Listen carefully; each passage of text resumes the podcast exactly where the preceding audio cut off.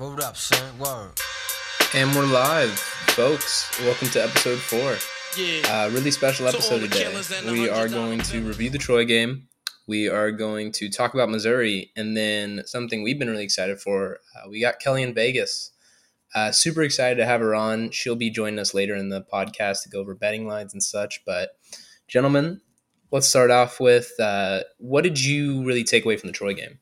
You guys know the meme of, and it's not really a meme, it's like an album cover, but like the DJ Khaled suffering from success. Like, I like, I was like on edge the entire first half, and I thought that we looked really bad at points of that game. And I look up and I'm like, oh, sweet, we doubled up the score. Like, I, like, uh, we doubled up, we, or, or excuse me, the spread. We, we doubled up the spread, and I left the stadium like, we didn't look that good. We just literally didn't play in the second quarter. Like we just were like, yeah, we're just taking this quarter off, and we won by thirty. Like I I feel pretty good about like in general, but we'll get into some of the stuff that, like I said, I champagne problems. I got to nitpick a little bit. So really quick i do want to say uh, of troy if you're gonna look at this game and be like we kind of struggled troy had the eighth uh, best defense in 2022 according to espn uh, eighth best they finished 20th in the final poll of last year and in addition to that they came in on a 13 game win streak so this is a team that knows winning and we whooped their ass. So if you guys, you know, people want to act like it was just it's just Troy, this was not just Troy. This was a very good football team. Not power 5 level, but to play the way that we did in the second half showed a lot of adjustments from the coaching staff and I really am impressed with the overall product that we got. going with what Caleb said on the suffering from success thing, and I said this last episode, sometimes, well, okay, so we've won the Big 12 three times in the last 20 years. I don't think some of our fans know what to do with themselves because we're defending Big 12 champs. Um, and so I think there's just like a wide range of expectations. Um, I still fully believe this team could go uh, like 11 and 1. Um, in the regular season. Uh, you know, Texas obviously just had a pretty convincing win over Alabama. Now that's we we can get into to questions of whether or not Alabama is who we think they are later, but um, very very good defensive performance. They had some receivers who had some unbelievable catches. I don't think that's really. Um, I, I wouldn't really hold those catches against our defense because those were just unbelievable catches. Uh, one in the back of the end zone, that one on the sideline just uh unreal receiver performance from Troy. Got to give him credit where credit's due. Speaking of Uh, receivers, I do have to shout out Jacob Parrish. He had a hell of a game on the de- defensive side of the ball. Like I was sadly uh, recovering from COVID and wasn't able to make it out there, and the announcers by the I think it was like mid third quarter were like, "We are calling Jacob Parrish's name a lot." He was an absolute menace uh, against whatever receiver he was lining up against, and I was super impressed with his performance in the day.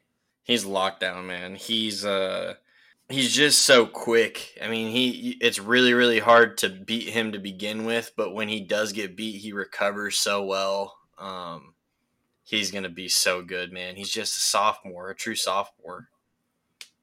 Here's another player that I think so. Obviously, big story of the weekend in terms of offense. Uh, Philip Brooks, absolute, absolutely outstanding performance. Seven catches for 94 yards, one touchdown on that jet sweep, uh, the south end zone. Uh, Caleb and I were right there to witness that. That was pretty nice. Um, Jaden Jackson, yet again, opening touchdown. Only had four catches, but they were for 77 yards. He's Bro, uh what? Dude, he's good. I Jaden just Jackson thought is on him watch, bro. So No, Straight for up. sure.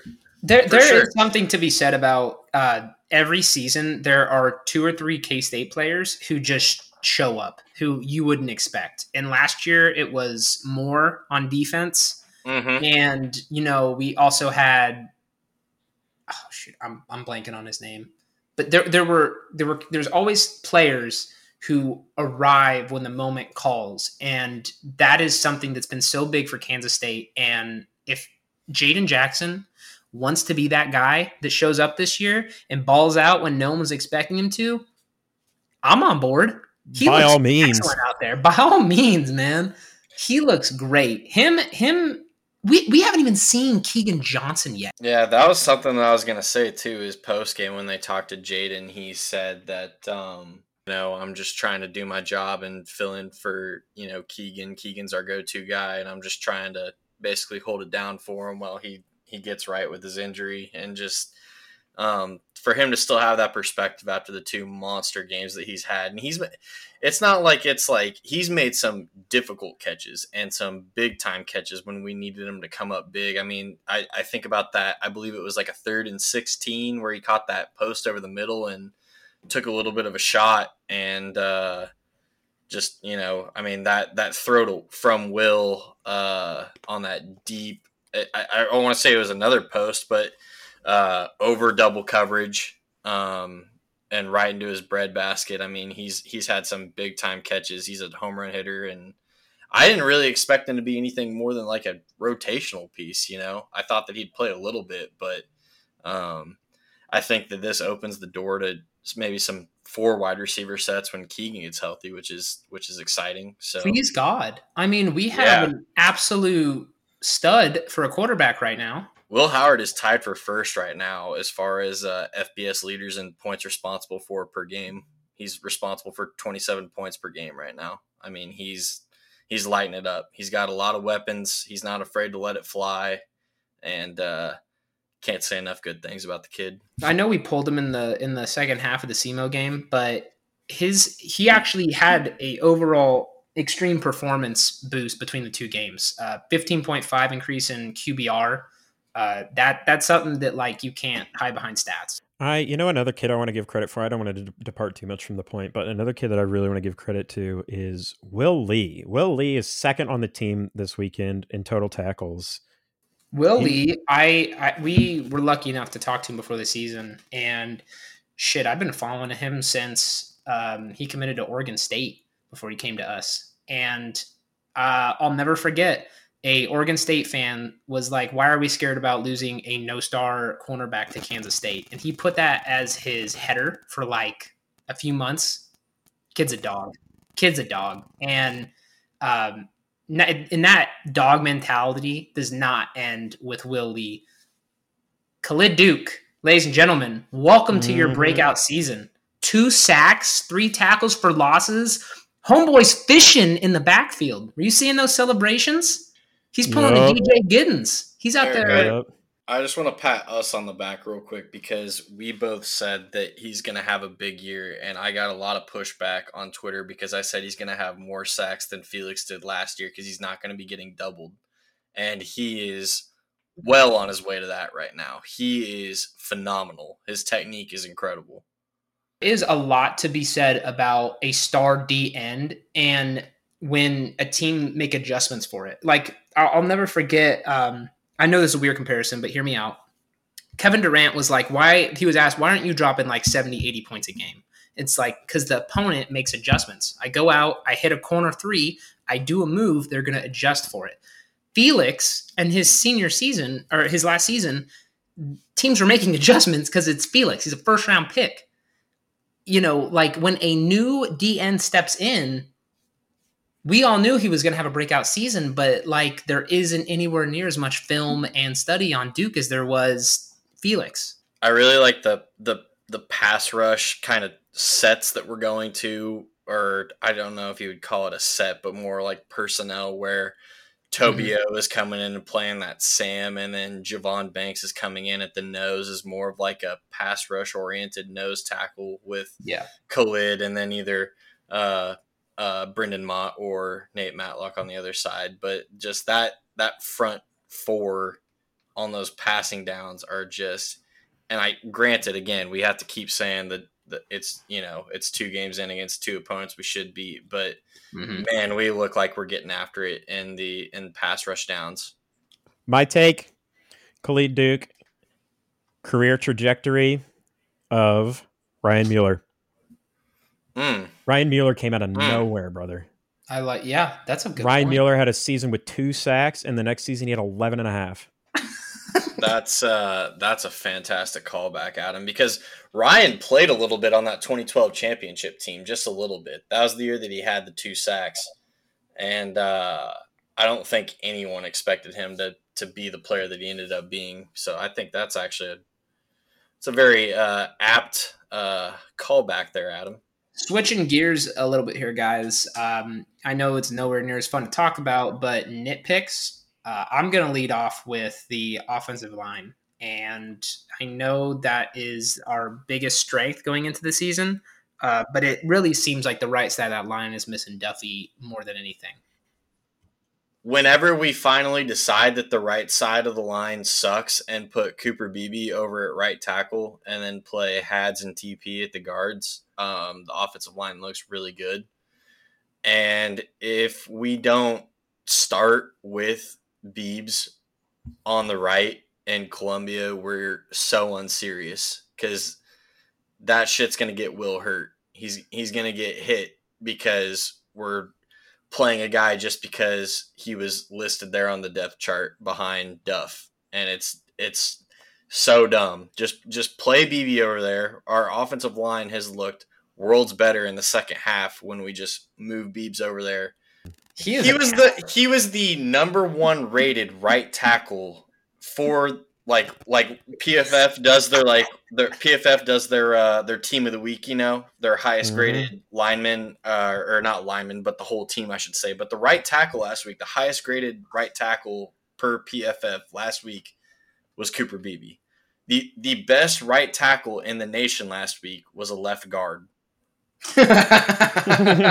he is he is just there's I don't care what anyone says. What he is doing is unprecedented because there are swing guys that can play guard, can play tackle, but usually they're both on the left side of the ball or both on the right side of the ball, so they don't have to switch their feet. And mm-hmm. usually they're really, really great at one position, like genuinely great and serviceable at another. But he, I legitimately think that he could be an All American at all five spots on the offensive line. I really do. Yep. You know, I'm gonna. He, I I will agree with the nitpick on Will making some questionable passes. However, I'm going to play devil's advocate.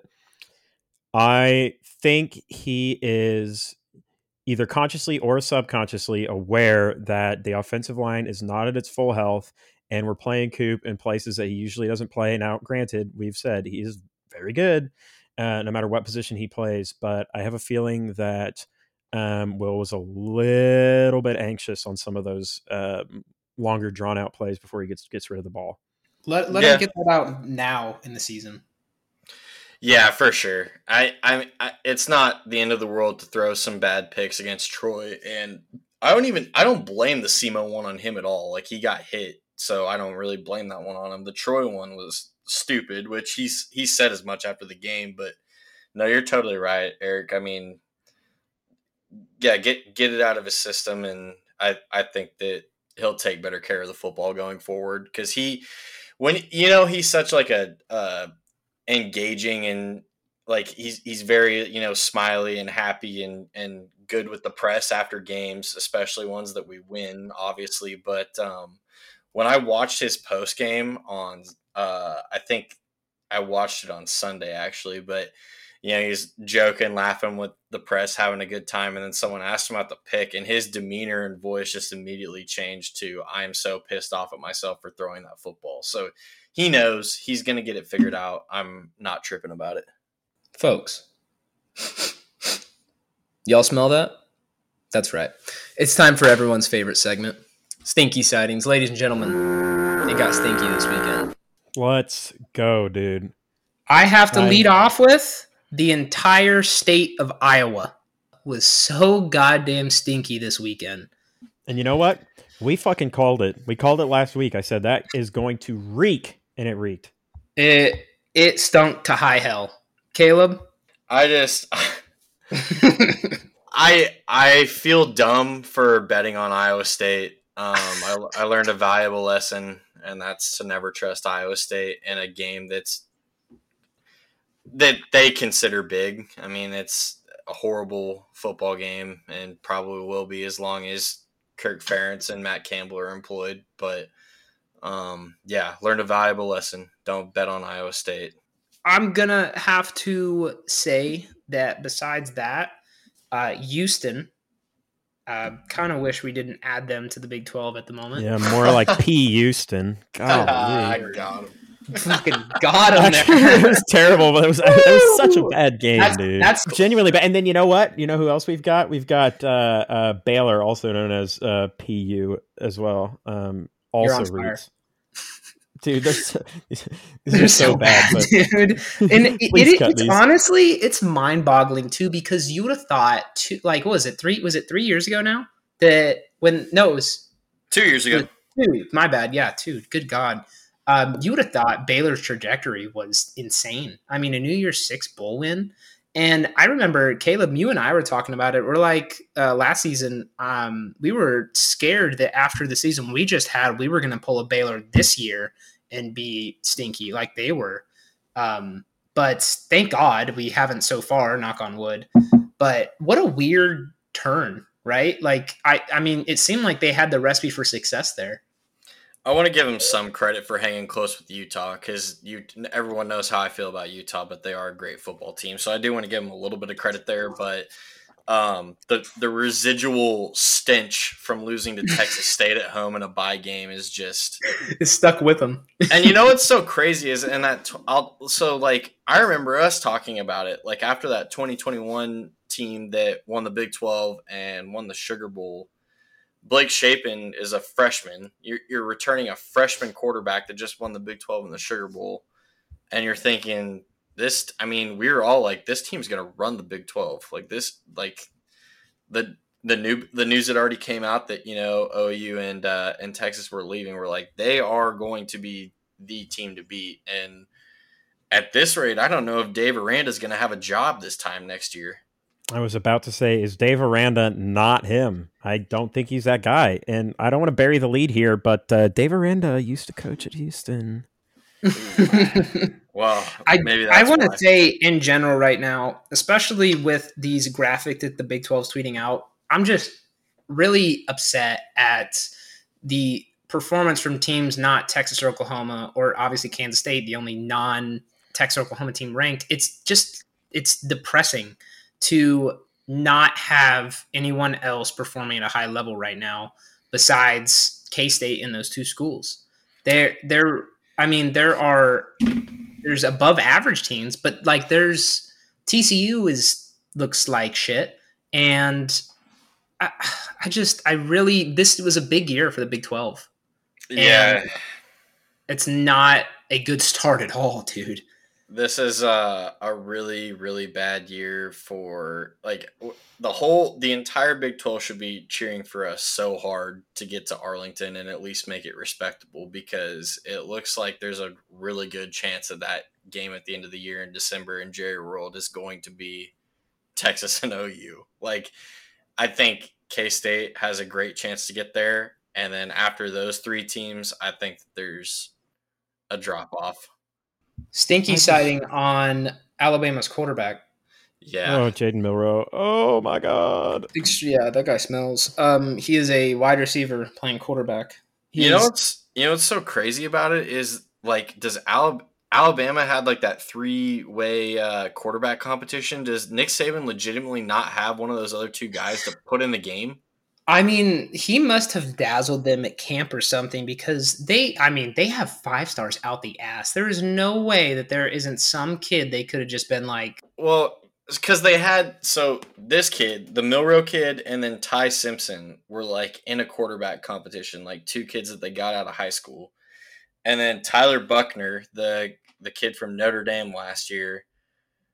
After spring ball, like they got done with the spring game, and then this kid transferred down in the summer. So then they can those three competed all of fall camp, and he ended up going with Milroe instead of the kid who transferred from Notre Dame. So you're like, yeah, they have no idea who they like at quarterback. And I'm not I'm not like I, I just got done saying I think that Texas is legit, but like this is not uh I don't think this is the same Alabama. And I say that like this like Alabama's still gonna be like nine and three, 10 and two, you know, but they're it's not the same.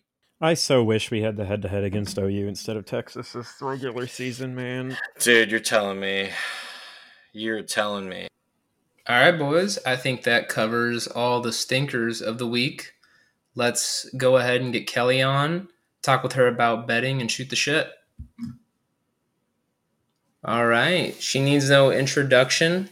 The Kansas State ambassador to the gambling world. Thanks for joining us, Kelly. Yeah, absolutely, guys. Go Cats. Absolutely. Go Cats. Go Cats. So we're bringing on Kelly to talk the Missouri preview as well as go over uh, the spreads and picks for the Big 12 in the upcoming week. Uh, opening for, I, I saw the line was moving a lot. Kelly, you said that you saw it with minus six, minus five and a half, and minus five, and now you even said four and a half today. Uh, so the line is dropping pretty hard. Yeah, that's interesting, right? Because I made this game six and a half like uh, mid August. I remember arguing with some Mizzou fan, of course, on Twitter, and they said I lost my mind. And then last week, everybody's like, it's going to be a pick 'em. I'm like, it's going to be three, three and a half. And then K State just absolutely rolled Troy, which a lot of people thought we were in an upset situation. We were 16 and a half point favorites in that game. That one closed 14 and a half. So just a little bit of uh, gambling tidbit there for you guys. Usually, when all of the bets are on one side, like they were with K State, and the line starts to drop in your favor, it's a really bad sign. Uh, but that's what happened versus Southeast Missouri. That's what happened last week versus Troy, and that's what's happening this week versus Mizzou. Now, I will say this historically, K State has always been mistreated by bookmakers, if you will, uh, undervalued. Ah, man, I don't have a lot of complaints. There, uh, I had a complaint about Will's interception last week. A Couple of interesting, uh, you know, maybe tackles missed. That one-handed catch in the back of the end zone was frustrating. But outside of that, I thought K State looked pretty good against a Troy team who was expected to win the Sun Belt who probably should win nine games this year. I was overall pretty impressed with K State, and I think the bookmakers were too, which is why they opened this line six. Got bet up really quick. I told my uh, buddy Dan this morning, he's like, "Oh, it's going to hit seven. I was like, "No, it's not. Everybody's going to bet K State that is, you know, an average Joe, and all the pros are going to think they're too sharp, just like they were last week on Nebraska. they're going to bet Mizzou. It's like I, I'm not sure I'm going to get involved in this game as far as the spread goes. Mizzou's not one of those teams that I thought was going to be that great to start the season, right? Return eight guys on the defensive side of the ball. I thought, okay, maybe they might be a little bit improved. Bottom line, they have a bonehead coach. If you have a bonehead coach, I bet my money on you. If you make bad coaching decisions on a regular basis, it's it's really tough for me to back you. They're 0 2 versus the spread in their first two games, while K State's 2 0. So uh, well, that's K-State what happens when you when you struggle with Middle Tennessee State as massive favorites. Yeah. Uh, uh, were... Speaking of their production against Middle Tennessee State, their star quarterback uh, rocking the 63.8 QBR. Uh, just they're, I mean, K State and Missouri both are around the same strength of schedule through two games. And when you start comparing their rankings in total offense and total defense. Uh, total defense, K State being seventh, Missouri 32nd. But where you really start to see the difference is K State is 19th in total offense and Missouri is 73rd. And I'm not going to disagree with you. On paper, K State should roll. Yes. But as a K State fan, I'm going to tell you guys, I'm a lot harder on this team than any other team that I'm willing to put my hard earned money on. And that's just because they are my team. I, I want to make sure that there's no emotion tied to my wagers. And hard to do. when you're a fan of a team, makes it a little difficult. Absolutely. That's why I'm a fan of the emotional hedge, but I don't hate that. I know plenty of people that do that successfully. If you were to do um, any specific line, four and a half, five and a half, or six, or even seven, what would what would you take at K State? Ooh, this is where it gets a little difficult, right? I like to look at scheduling and see kind of where everybody's at as far as where they're playing for week three, right? So K State's just off uh, a Troy beatdown, right? They've got Mizzou, and then who do they have on deck? They've got UCF. Now, I would have said maybe at a point in time uh, before the John Rhys Plumlee news that maybe K State might have been like, okay, we're opening Big 12 play really tough here. I also kind of thought that maybe Troy was going to be a flat spot for K State coming into this Missouri game. So I always like to look at scheduling depending on who the teams are and who they have next, right? But I will say, Klieman historically against Game of no not non Power Five schools has been terrible. But versus Power Five schools, he's five and zero against the spread in non-conference. So he has been very impressive in these spots, including last year the game that I got to go to in Manhattan versus Mizzou.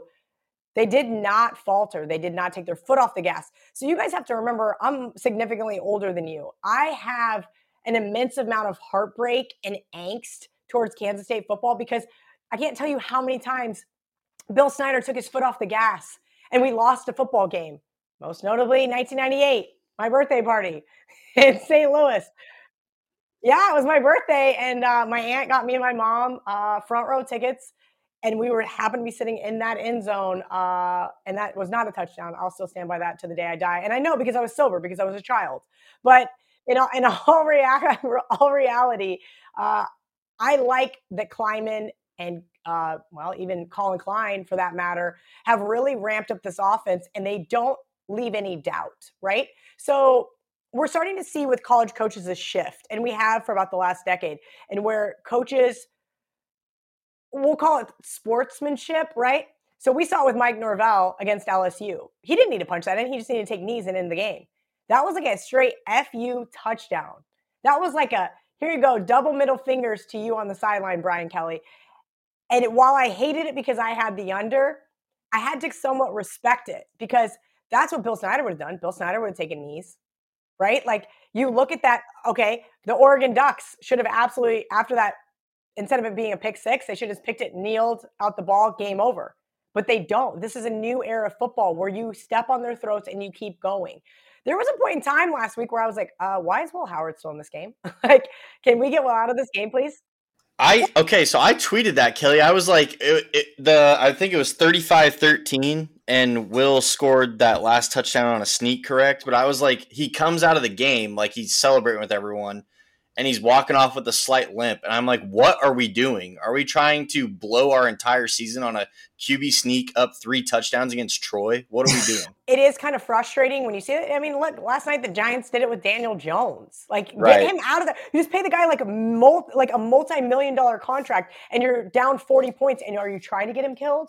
I kind of have a feeling where sometimes there's something's got to give in between, between the Bill Snyder area and in between, uh, where it just doesn't make sense to do that. But I love that Coach Klieman leaves no doubt. So, long story short, to your answer, the only way I could look in this game would be to bet K State. I absolutely agree. I think we're going to roll them. Um, but one thing that I did want to touch on is you mentioned a heartbreaking story. I, I raise you won this. In 2012, my grandfather was coaching for Baylor, and I was at that game.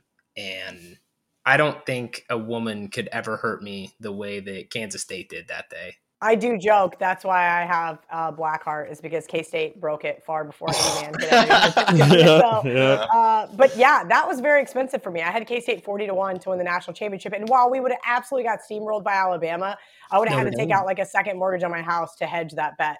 Um, and I probably would have done so because I knew we were going to, but instead Notre Dame got to get embarrassed on a national stage. That was the second worst game ever, and of course, I was already on social media then. I was working at a nightclub and I was just, I didn't even go to work that night. I was like so sick. I was like, I could text my boss and he's like, Are you okay? And I was like, No, I can't face it. I could not go. And I went to this like little local bar in Vegas by myself and I just sat there. I was like ripping shots and people were like, Are you good, bro? And I was like, No. No, I'm not good. Like, but I just need to like be left alone. I need to not look at my phone because like you get the, the ha ha ha ha ha, you get the sympathy text, you get the all of it, and you're just like, I hate all of you. How about everybody just leaves me alone? the sympathy texts are arguably just as bad as like the people that are laughing at you. Like, I don't want to talk right now, dude. I, I sent a bunch of sympathies texts to Nebraska fans, and I meant it as a middle finger. Like, Oh boy. We're Nebraska fans. We should be nicer to them. God, they suck, man. They really Yeah, do. they were terrible. You guys Yeah. don't even remember the Big Eight, okay? You weren't even alive then.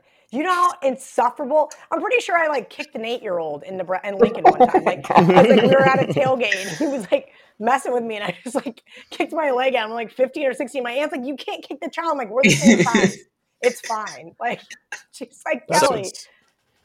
Kelly, That's I have so a. hard. Sorry, go ahead, Adam. No, go ahead. I was just going to say that's what's so tough about being a K State fan is, of course, we've got the cardiac cats you know stereotype joke for a reason, but it's like man, even like what you would consider a fairly insignificant loss. I was at a buddy's bachelor party down in Oklahoma. We were out on the golf course when the Tulane game was happening. And oh. you could probably look at my scorecard and see like a noticeable difference in how I was shooting as the game was going on because it was just horrible. I'm trying to think of where I was.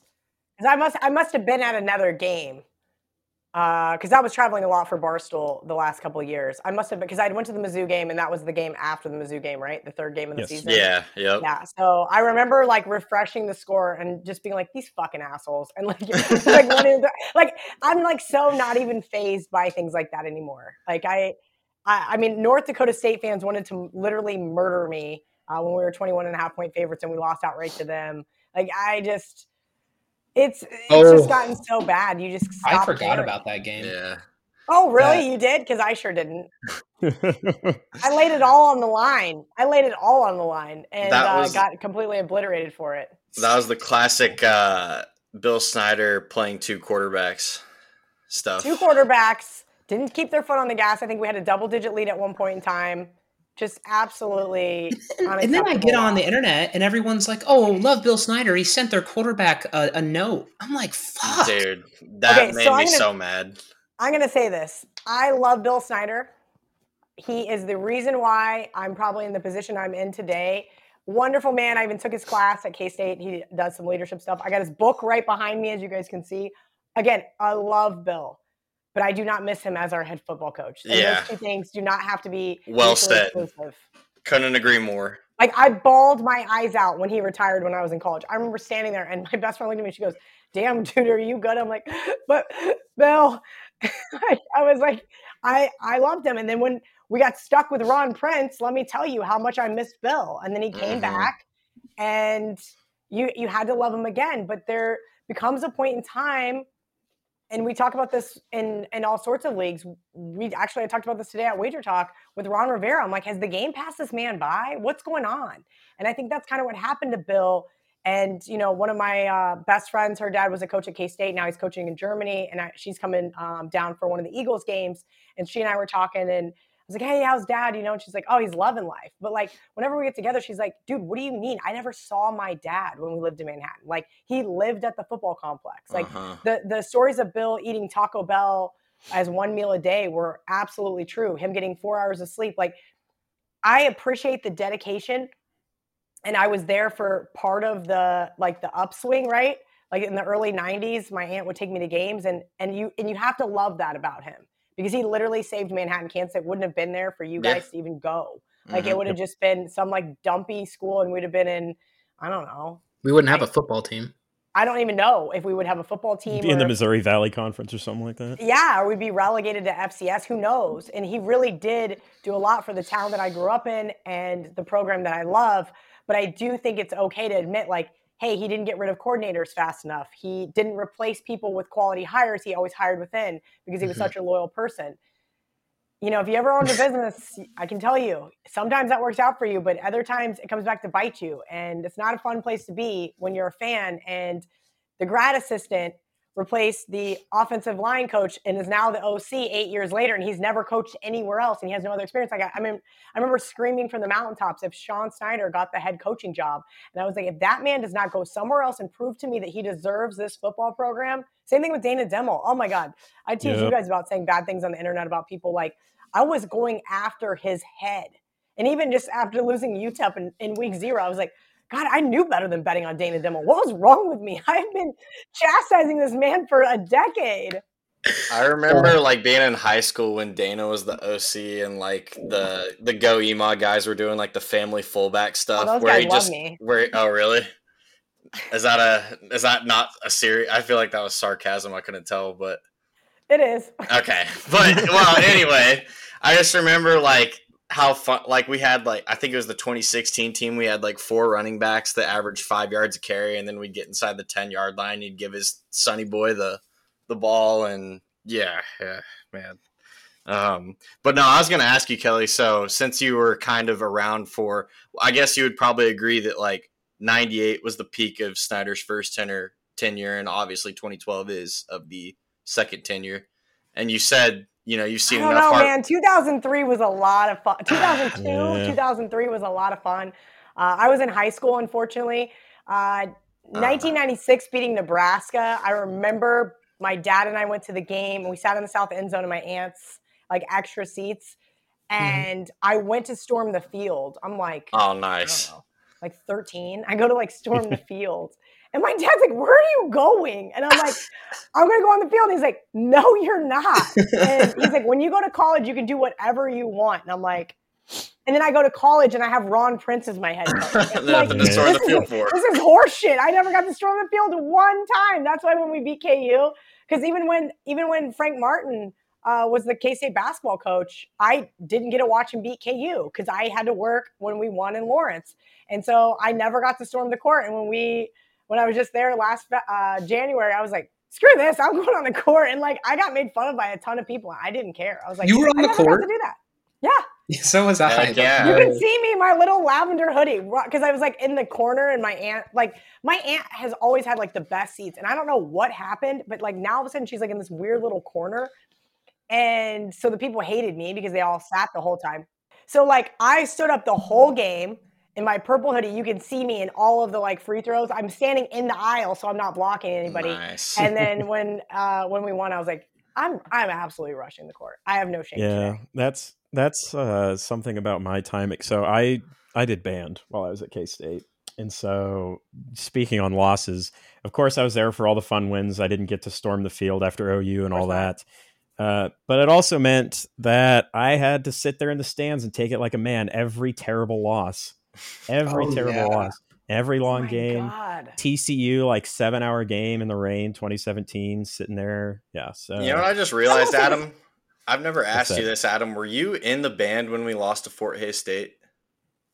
Uh no, so I was a sub. I just the time Oh. commitment for like having Tuesday night games and Thursday night games and stuff. I did not have to sit there and take that one like a man. Thank God. I sat at home and took it like a man instead. Uh, I wanted to like Bruce Weber so much. I just could never get get to that. I just Don't. could not could not bring myself to do it. And then of course Coach Tang comes in and is just like so likable right away. Um, Adam, that's funny. My stepsister was in the band and I would always feel really bad because like I would be like crowd surfing next to her and I'm like, hey, like you guys just like didn't get to have what I feel like is like the traditional like college. Yeah, I mean, maybe it sounds like an alcoholic, but like you like do like keg stands and like you were sneaking in like flasks of like whatever peppermint schnapps or whatever the hell we drank back then because there was no fireball and you know all that kind of stuff. I always felt bad for her that she was like, "You're right. You were always you guys were always like the professionals. You guys were like the good representation of K State while the rest of us were complete Yeah. other idiots." For it- sure. you know, it, it really wasn't that bad um, because it was fun in its own right. Um, I got to do a lot of fun things. I got to go to all the bowl, bowl games for free, all that sort of go. stuff.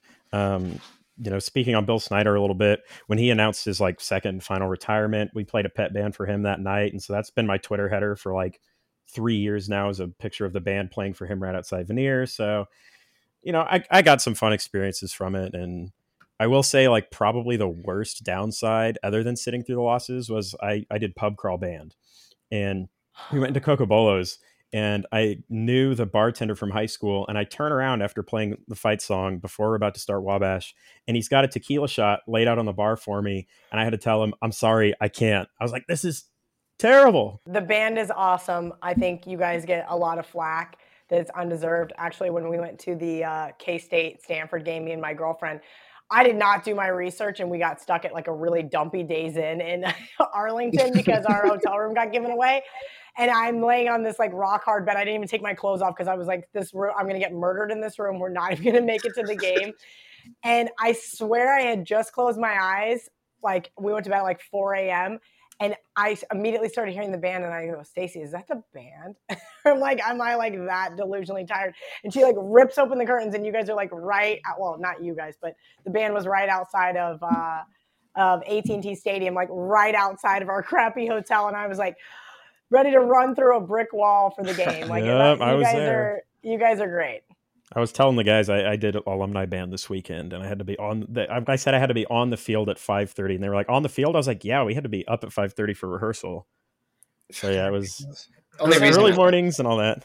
I was there for 2018. The only reason we had to wake up early is because our pledge our pledge dad would make us wake up at like four in the morning and we'd have to do power hour until five. And power hour was was like a shot every 15 minutes and a beer every 10 and you are so goddamn obliterated after that. It's not even real power hour. Like See, this is what happened. Your guys' generation took what we had at Kites, and you just went complete degen. Like, okay, what's what's what's real power hour then? Okay, so what we had at Kites when I worked there in college, you got two dollar pitchers of beer, right? And you yeah. got a cup and you got a shot glass. So every, the DJ played sixty songs, one minute each, and you're supposed to be drinking your beer out of your pitcher, and then every minute you take a shot of beer. Oh so you God. probably had like five or six beers in an hour. Oh, nice. okay. Well, I mean, I guess Kites isn't trying to ruin you. Our our well, guys. Also, we got we the state of Kansas came in and shut us down and said we were encouraging binge drinking. We weren't even going to do that anymore. Welcome to college. Yeah, you're damn right. That's the point. yeah, I mean, what else would we be doing on a Tuesday night? As much as we could probably talk about binge drinking all night, Kelly, I do want to move on to get your opinion on the lines of the other Big 12 games uh, this week. Starting off with the lesser Kansas team. KU's a 20 point or a 28 point favorite over Nevada this week. What do you think? Yeah, I made this game 14 to start the season. Um, I was lower on Kansas probably than most of my counterparts.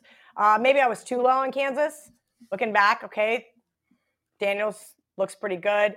I didn't really give them that big of a credit over Illinois. If you guys saw week one, I was on Toledo. I thought Toledo was going to win that game outright for me. Unfortunately, they did not. Um, I think this line is more of a reflection on the public opinion of KU, and everybody knows. I mean, what's we used to call it when I lived in Vegas. We called this place Reno instead of the University of Nevada. We just called it Reno because it's University of Nevada, Las Vegas, University of Nevada, Reno. Um, and so this this program is just the fall from grace has been really really bad, and it's sad to see. Uh, but look, you're going to go into a mountain town you're going to be feeling yourself pretty good. 28 points is a lot, a lot. I'm not saying I want to rush and, and take the Wolfpack here by any stretch of the imagination. Um, but look, KU is KU covered, uh, you know, against Illinois, but not against Missouri State. They hadn't, they didn't cover their last five games. Sorry, I think it was four games last year um, outside of Oklahoma State. We'll see what this team's made of when they get to Big 12 play. Like I said, I'm not going to just blindly bet against them. Um, they are improved. 28 points is a stretch, but if they went in there and won 35 to nothing, I would not be shocked. I mean, the Wolfpack have just been eh, so bad. Let's see, last week they lost 33 to 6 to Idaho, right? Ouch. After they got boat raced by USC the week prior. Ouch. This team does not appear to care, and those aren't teams that I really want to put my money on. Kelly, I would just say that I I think uh, KU did cover in the Liberty Bowl. In fact, I know that they did because I had Arkansas minus two and a half. Uh, so you are correct; they did. So Sorry, I I'm only looking at regular season. I apologize. My uh, this does not have my like spreadsheet does not have bowl games. No, you're all good. I just uh, you just brought up bad memories for me because I was talking so much shit to my KU buddies because Arkansas was just murdering them, and yeah, then Arkansas fans are just they're they're not fun. They're yeah, not they're, fun people. When we played them in the Liberty Bowl, right? Or yeah, something like that. That's ironic because these days, like twenty percent of KC area students end up at Arkansas, which is ridiculous. But yeah listen, it's going out of state. It's not expensive. Fayetteville's actually a really fun town. You know, I trust me. I tried to go everywhere but K State, but I uh, I did not. whoa, whoa! Maybe yeah, I have to end this right I, here. I I, no, listen. I grew up in Manhattan. Like it was an oh, extension yeah. of high school. Yeah, right. so like a lot of my friends went to Nebraska, Oklahoma State, Oklahoma, KU. I definitely wasn't going to go to KU. I definitely wasn't going to go to Nebraska or another, you know, Big Twelve school. But like, I looked at Arizona State and they said, uh, "Yeah, right." My Air, like, dude, are you trying to die? Arizona State is nuts. I had a buddy from high school go there, and he would tell me about their parties. Holy shit! Yeah, dude, they are nuts there. What else do we have? So uh, let's just go online here. Uh, Oklahoma, 27 and a half favorite over Tulsa. What are you thinking? Yeah, I looked at Oklahoma last week and thought, all right, let's see what this team's made of, right? Mm-hmm. Um, and I took the plus 16 with SMU. It was 16 and a half when it opened. It didn't matter. They lost by 17. Was not very happy uh, with SMU's defensive performance there in the fourth quarter. Brent Venables, I wanted him in Manhattan. I'll be honest with you. Uh, I really did. And now I'm very glad that that did not come to fruition. Mm-hmm. Tulsa has been kind of one of those sneaky underdogs um, basically throughout my entire betting career where I'd like to take a shot with them here. But I'll be really honest with you guys. Looking at this Tulsa team, I don't know enough about them. I can just tell you that historically they were a great underdog, and that's really fallen off in the last year and a half. And that's because they don't finish football games, right? They, I need a team to play four quarters if I'm going to wager my money on them. Um, just two and seven in their last nine games. It's just enough to keep me off this team. You guys will see, like when you see my tweets and stuff, I mainly follow Power Five schools, uh, mm-hmm. plus the Mountain West, um, just from years of living in Las Vegas. And then I also really like the AAC. Tulsa is just kind of one of those, those one of those squads that I just don't know enough about. Looking at Oklahoma's schedule, though, you kind of have to wonder, like we talked about earlier, what what teams what games do they have circled right and uh, i'm pulling this up really quick but i wanted to see kind of where oklahoma's at they have cincinnati on deck i don't think it really matters to them just kind of a weird away yeah. game and i say that in quotations for oklahoma to play at tulsa but it shouldn't really matter oklahoma should be able to name the score are they going to I was just gonna say, do you think Tulsa gets any of a bump, Kelly, for the fact that they're not gonna have Art Briles on the field after the game? Oh, people get so mad about such ridiculous things. Somebody did tweet that. I think it was Caleb posted about like his uh, Instagram header photo or something. I'm like, I mean, dude, he's doubling down on it. I'm doubling down on it. I'm doubling down on it. Do you know how many people I know in Waco? Do you know how many sports writers I know that were like Art Briles fell on the sword? Listen, I'm going to say this, and and I always, um, no matter what it is, whether it's politics, whether it's pop culture, no matter what it is, I always wait for like a lot of information to come out. You guys will notice that on Twitter, I'm not like quick. Like I haven't commented on Mel Tucker. I've been talking to people behind the scenes um, that are close with him, and I'm kind of curious to see what happened. And I've got some details, but I always like to wait till things come out.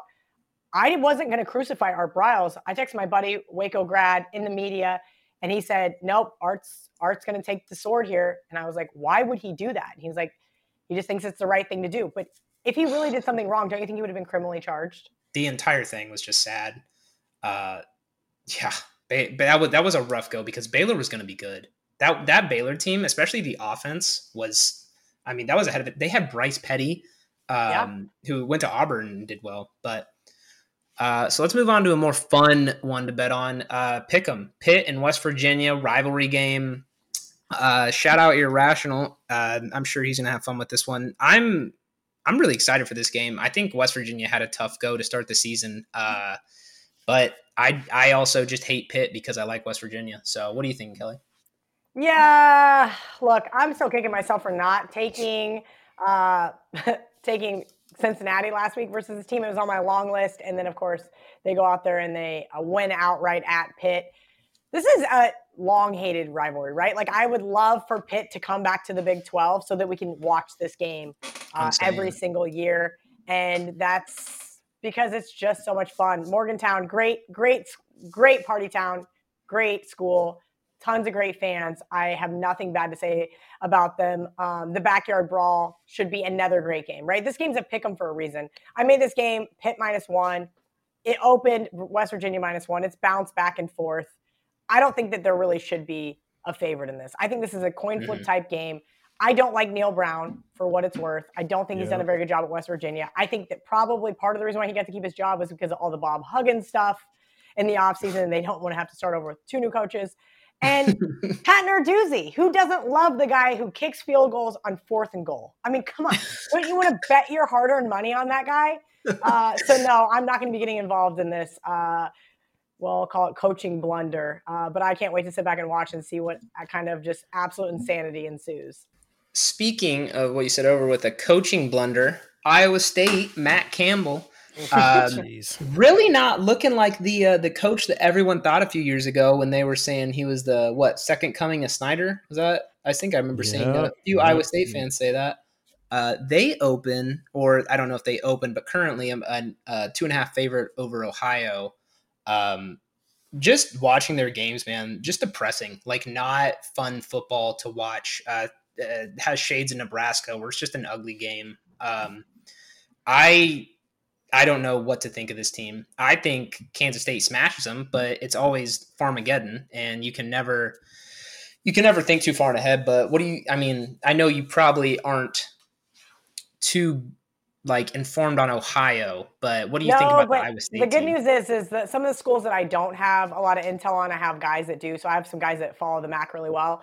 And mm-hmm. actually, my buddy Brian texted me. He's like, "Hey, you should look at Ohio over FAU." This was last weekend, and I put him on my list. And fallen an FAU school that I don't know enough about, an Ohio school I don't know enough about, and I was like, you know, this is not a like a genuine play by me, right? Like I don't want to poach somebody else's play. Sure enough, Ohio wins. It's a five point underdog. Uh, it's the FAU and, and like an absolute low scoring snooze fest. Iowa State off that ugly loss to Iowa and another snooze fest. Ugly. I mean, just just bet the unders, right? Like just you just have that's it. That's all you got to do. Bet Iowa and Iowa State unders and get rich, right? Like it just seems yep. so simple. Yet I never do it.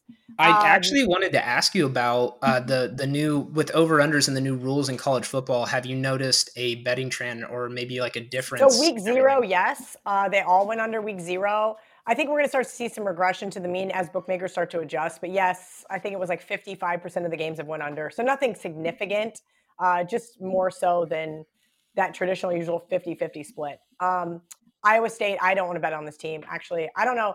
I don't think it's you guys. I think it's Joel and maybe Dean or some of the other K State guys. I just I just started following a lot of you guys this year because I think some of the shit you guys post is funny, and I need some entertainment in the mix of all the nonsense on my timeline and uh, they all go after Brandon Walker. And so when I when I got let go from Barstool, I have an app that tells me who follows me and unfollows me. Like maybe that's petty, I don't know. And I like look, I'm like Brandon Walker unfollowed me. Like what did I ever do? This guy I met him like twice.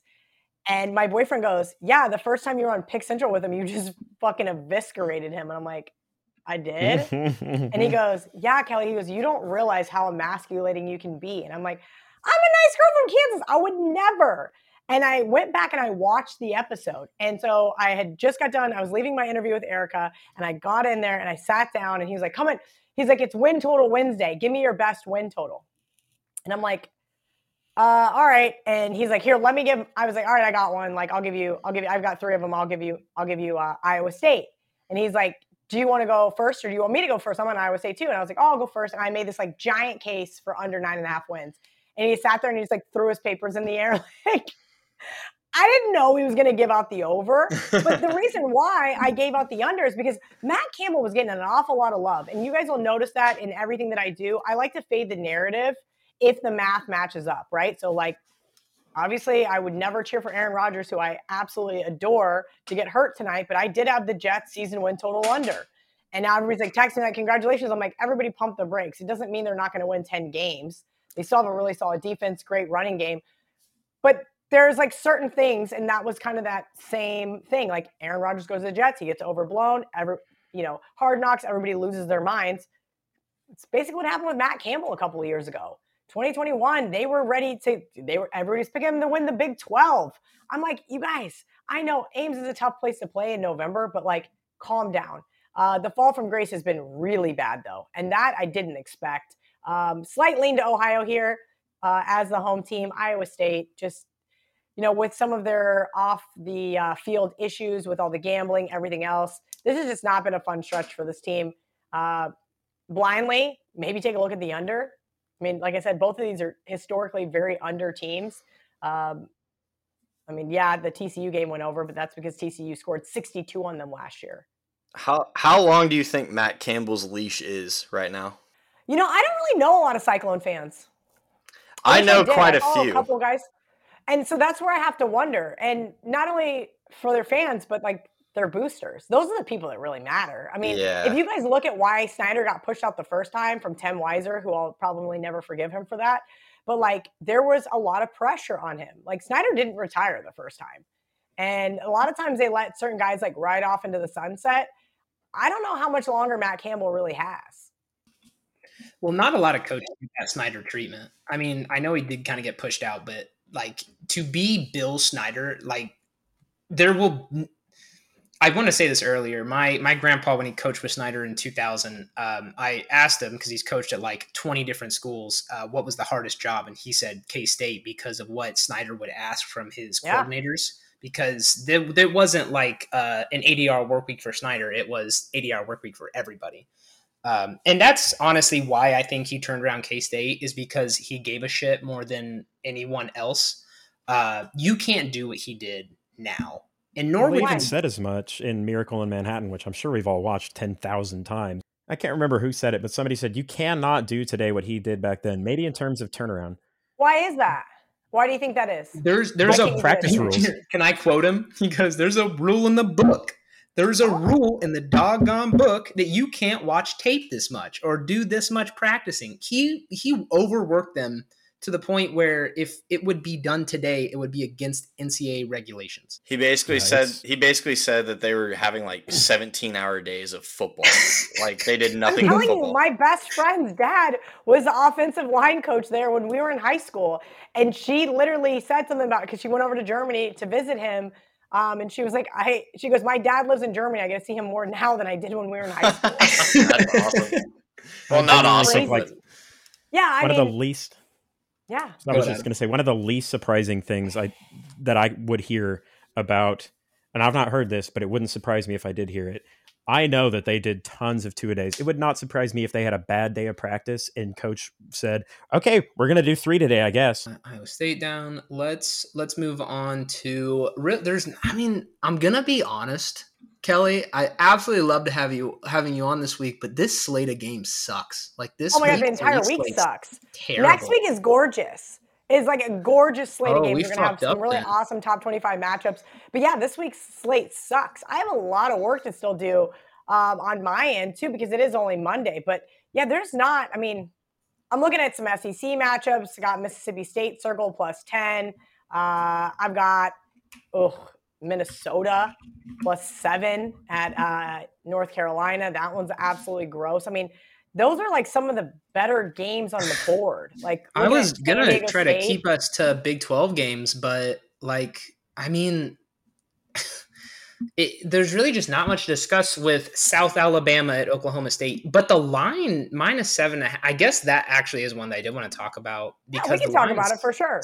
Because Oklahoma seven State and a is, in- is complete and utter disarray. I mean, Why my, is that? Uh, well, you'll have to ask Mike Gundy. I'm not sure what really started that progression. Um, I love South Alabama versus Tulane. Tulane, uh, much better than I was giving them credit for. Obviously, we saw what Tulane did to K State last year.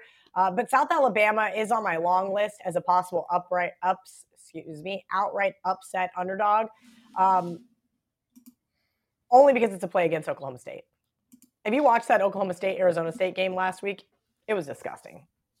The only reason why I watched it is because I could not sleep because I was so mad about Texas Tech. And my buddy's like, hey, stay up and grind uh, Arizona State with me. And I go, why would you bet on this game? And he's like, oh, you're going to lay three and a half with Oklahoma State after last week? And I go, yeah, probably. It's like a, a kind of an overreaction to how poorly they played against Central Arkansas. They they somehow covered that game, but the final score is not indicative of, of the actual game of play. South Alabama has been one of those teams that has been scrappy before as a, as a sizable underdog, particularly on the road. I haven't gotten there with them yet because they haven't covered in basically the last six, seven games they've been in. But this team has some offensive weapons. They have a little bit of firepower. I honestly would not be surprised to see them neck and neck with the Cowboys. I uh, did something really dumb this year at the start of the year, and I looked at Oklahoma State's schedule and saw that they played they played all four newcomers in the Big Twelve. The only Big Twelve team that they play in Texas is Houston, and I was like, "My Gundy, they'll figure it out. Six and a half wins. That's so Oh. low. I'm taking the over." And I Oh. am absolutely terrified that they're not going to win seven games. I don't think they will now. I mean, they look horrible. They do look horrible, but you're right. They do have the one of the easiest Big 12 schedules. I don't know if they have the easiest. And of course, the notebook with all my you guys, I'm so funny. Working from home is so weird for me because it's like I've got this computer, I've got this setup. Like I've got to like move around throughout the day for because years of living in Vegas, I was like always on the move. Uh-huh. Um, but I would love to see my. I like to handwrite my notes still, So I have a notebook and I have like my Big 12 preview. I'm trying to think of what I wrote in there um, as far as Oklahoma State and why I had zero desire. I, I like Gundy a lot. Um, it's kind of sad to see him kind of fall from grace, but you know, when your own son is your starting quarterback, that kind of tells you all you need to know. Yeah. Do you remember last year when we played him and he was like under center and his hands were shaking so much? Oh my god! That it was like when they subbed him at the end of the game. He, did you? Like, did you never see that, that Kelly? I did not. So the, at the end of the game, game, at the end of the game, we were up. I mean, this was like I think it was forty-one nothing, or it might have been the final forty-eight nothing at this point. And Spencer Sanders was like hobbled going into the game anyway, so he was on the sideline, and they put him in the game, and the I honestly feel bad for the kid because the camera like zoomed in on him, like on his face as he's getting ready to take the snap, and then the camera goes down to his hands and his oh. hands are just shaking like uncontrollably. Dude, and we're not talking like a little bit. Like he is That's like sad. full on Parkinson's. it was pretty sad. oh, I kind of feel bad for him. I mean, that's probably going to be a tough place to be in. And actually, it's funny you say that because I was watching the uh, Southeast Missouri game with my dad. And uh, when they put in Avery, I like saw his like, you know, you can obviously see through the helmet. I was like, oh boy and it was like that first snap you could tell he had like maybe like a little bit of a deer in the headlights look and then he just took off on that run and it was after that it was like all right i got this. Like he got rid of the jitters but that was a definite fear of mine like oh boy are we going to scar this you know 18 year old kid by putting him in the in Jake front of 55,000 people? Okay that's what was so weird and caleb was saying that's why i think i even did it i was like how do you know that it wasn't going to be jake? Uh, I basically just had this like hunch that um the only well, okay. So actually, how I knew this was the only time that Chris Klieman has ever listed a true freshman as the backup on a depth chart besides Avery Johnson. Like, I know he technically wasn't the backup, but like, or you know, the only time he's ever done that is uh, Easton Stick when he was at North Dakota State. And Easton Stick didn't redshirt his freshman year. He he played in garbage time behind Wentz or whoever it was before him. So I was like, they wouldn't list him as an or on the backup. Like they they plan on playing him at least some. But I was like, I just had this hunch, and I was hoping that we would see him honestly because I'm just so excited to see him play. But yeah, yeah I think he's going to be really exciting um, to watch over the next few years. But kind of had to wonder if maybe Jake wasn't like, what the, you know. Uh, well, I mean, it's competitive I, college ball, man. You can't it is, but you know, that's where I have to give Will a lot of credit, you guys. I mean, there was, I mean, Will was really touted coming in from Pittsburgh. Like, we don't recruit kids from Pittsburgh at K State, right? So here's this kid, and also we don't recruit four and five stars because we really don't give a shit. Like it's like we find like these two and three stars, like diamonds in the rough, and and mold them into fitting our system, right? And so here comes Will, and then he just is kept not being who we needed him to be for years. And so now last year, you know, when Taylor Martinez came in, I'm like, oh God, Will's going to transfer. Like that's all I thought. Like I was like, he's going to transfer, and I kind of don't blame him um, because that is the new like thing to do in college football. If you're not a starter, that's how we got Treshaun Ward. Like I'm very happy he didn't get to play at Florida State. Maybe maybe they won a national championship this year. Maybe that's a little overblown, but like they're good. But like it's nice. I'm happy that we got the beneficiary of it. And then getting on the same side is he's probably like, why are we bringing, why are we transferring this back? And now we're kind of running a two back set, which is really nice. Treshaun can throw the ball. I was excited to see that trick play in the first game. It was a waste of a good trick play, though. Okay, fair enough. Collin should have saved it for yeah. else. But I think he needed to know that they could implement it in a game time scenario okay, before utilizing fair. it in the game. No, you're right. I, I was gonna say that it seems like the the thing that K State has done so well compared to other programs is be consistent. The ability for us to consistently be above average attracts these really good players that go to programs that underperform, like Keagan Johnson, uh, yeah. where that's a very good recruit that we didn't get out of high school. But now that we come off a Big 12 season and Iowa just put out the stinkiest offensive performance you've ever seen from a, I mean, it it fucking angered me to watch Iowa play football last year. It was so disgusting and offensive. It's offensive, to, yeah. It, it really was. Okay, but that goes back to having your kid being on your staff. It was no different than what Bill did with Sean, and it was like so frustrating. It's like Kirk, get rid of Brian. He sucks. or if I'm the if I'm the booster, I just get rid of both of your asses and tell you to leave. Like I'm never gonna have enough money to have that kind of like power to like say, okay, well, I donated X millions of dollars to the program last year, so you need to do this. Like, that's fine.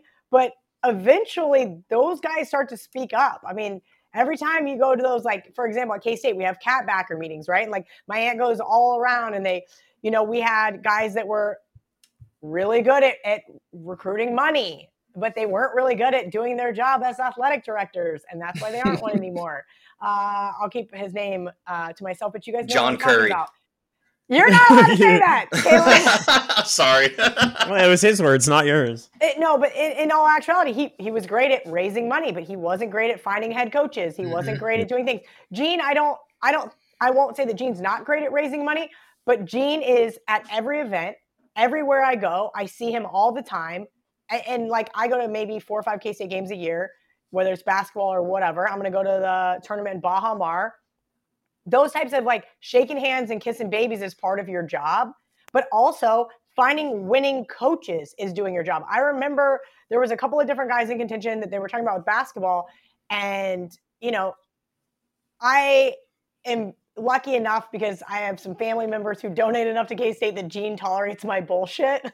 so like I'm like, Gene, hi, remember me? My aunt so and so. Like, you know, like I'm not that cool, but like I know cool enough people to where I can get him to talk to me for a few minutes. And when he told me the story about hiring Coach Tang, I'm like, that's why I love you so much. Like, you went into his home, you talked to him, and you realized within like 10 minutes he was the perfect fit. You looked at your counterpart and said, All right, what are we doing here? Like, we got to make this guy an offer. We got to get him on a plane to Manhattan. Like, I mean, you, he, uh, the ability no. that he's had to completely knock it out of the park with both coaching hires. I mean, programs pray for that. Yeah. And the fact that he did it consecutively, I mean, ridiculous. And Jerome Tang might be one of the greatest basketball hires if he pans out with how I think he is that K State's ever had. I'm going to say this right now. If he doesn't pan out, I don't care. Last year was nothing short of incredible. We were picked to finish like 50, like 500 on the season. KenPom is where I use a lot of my basketball rankings. Had us favored in zero Big 12 games. We lost 10 games last year. Like, I don't care what ends up happening. I fell in love with him from like the get go. He is charisma. He is he's in the student. Se- Bill Snyder would have never gone to a K State basketball game and done the Wabash Cannonball in Bill the student Snyder section. Like like he he said, you know, like, hey, I don't like the fuck KU chance, and I'm like, what? Like, excuse me? And now I'm like, okay, fine, fine, coach, I won't. Like, you know what I mean? Same like, exact I, way. I like totally bought in to him. Like you see him on the purple couch on campus. He's going to frat houses and they're playing pickup basketball. He's gotten people to buy into the culture and in less than a year's time. And that is nothing short of miraculous. So even if something catastrophic were to happen and we had a terrible team for the next five years and we had to let him go, that doesn't discredit what he was able to do in ch- such a short period of time. Yeah, I've had conversations with these guys before. Like to me, K State is a you know a university that is super heavily dependent on culture, culture, and making sure the team has good culture, the programs have good culture. Uh, is just I think part of the reason that we're able to succeed without getting those four and five stars um, as often as some of these other schools have. Um, you know, even going back I don't want to rehash this too much, but Bill Snyder, you know, when when he was deciding whether or not he wanted to coach at K State, he went out to uh, the plaza outside the union and he just talked to people. Nobody knew who he was but he tells this story or told this story like every single year at purple power play and all these other events where he was like it's the people that made me come here and it's the people that made me stay here. And so like when i was on the sideline for alumni band this weekend um, before pregame tang and and coach ream and ulric maligi they were all there on the sideline and there are probably very few coaches that I would have been comfortable with, like going up to and shaking their hand just because I don't know what type of personality they have. But because I know from everything that Tang has made um, just available and visible from his personality and how how great he's been outwardly with all the students and all that sort of stuff, I had no problem going up to him and saying, "Hey, my name's Adam Trade. I'm here for the the alumni band weekend. Uh, I really appreciate what you've done for the program already." Shook his hand the whole bit. I didn't have too much time to talk to him, but I just I was totally comfortable going up to him uh, Coach Klieman's the exact same way. Uh, just really likable guys. perfect fit for the programs. See, and I, I, really like that because I think that there's a lot of talk. Obviously, we just I brought up the Mel Tucker thing, and people are talking about Lance Leipold, Chris Klieman, all these guys are on the. These guys are going to get the new head coaching job at Michigan State. I'm like, everybody relax. Like, I'm sorry. You look at what people are starting to build. You can go chase paychecks all you want. I actually had this conversation with my girlfriend, and she was like, "So, what are you going to do now that you're not at Barstool?" And I was like, I don't know, whatever I want. And she's like, Well, don't you want to go like work at Outkick with Clay or don't you want to go back to CBS? And I'm like, I'm just kind of hanging out this football season, trying to figure out what I want to do with my life. I think ultimately for those guys, whether it was that way for Bill Snyder, whether that's way for Coach Klieman, I'm even hearing that about Collin Klein. Um, sometimes money doesn't doesn't equate to everything, right? And I think that that's something that is part of that K State culture and understanding like, hey, listen, I'm in a great town surrounded by great people, surrounded by an awesome fan base. East Lansing, maybe, maybe they have deeper pockets. You can get that payday, but it doesn't always equate to happiness and it doesn't always equate to national championships and it doesn't always equate to other things. So I'd actually be surprised to see any one of those guys, you know, leave town rather quickly, if you will, just to cash a big check. Well, I, we all know, and I mean, this is something that people say about every college that they go to, and uh, of course, people would dismiss this opinion, but we all know that K State is like an extraordinarily special place. That that's but, what I was gonna say, dude. Is it like you can like when other people ask about Manhattan and they think it's a shithole, like you it is so hard to describe like the feeling there because everyone is legitimately happy. It is a happy town and you don't find that often. It is a like the service there at every restaurant's fantastic. People are nice. They say like hi to you on this like it is a good town. And that's when people say like the happiest place on earth. They're not just blowing smoke up asses. It is legitimately a fantastic place to be. I always tell people it was a really great, great place to grow up. I think at a point in time, I outgrew Manhattan, um, and that's not at any detriment to the town. I think it was just for myself that I needed to go out and uh, do bigger things and go other places. But I love going back to Manhattan. I mean, I was so excited. I brought Megan back um, from Barstool, and we had a, an absolute utter ball tailgating, and and here she is. You know, she's like I'm going to bet Mizzou. I'm like, don't do it. You're going to hate yourself. You're going to be in a pit of misery the entire game. You know, and we had a, literally a rain delay. We're like hiding. There's like a tornado warning. We're like hiding in the stairwell. I'm like sneaking out, grabbing like beers from the like the my aunt's like club level, like bringing them back in, completely soaking wet. I mean, Manhattan was a, a really great place to grow up. It was an amazing place to go to college. I teased you guys about being in college for so long. I was in college for five years because what what did I need to hurry up and graduate for? So I couldn't get a job during a recession. I mean, it was just like, all right, fine, I'll pick a minor, and I picked Bill Snyder's uh, leadership study minor.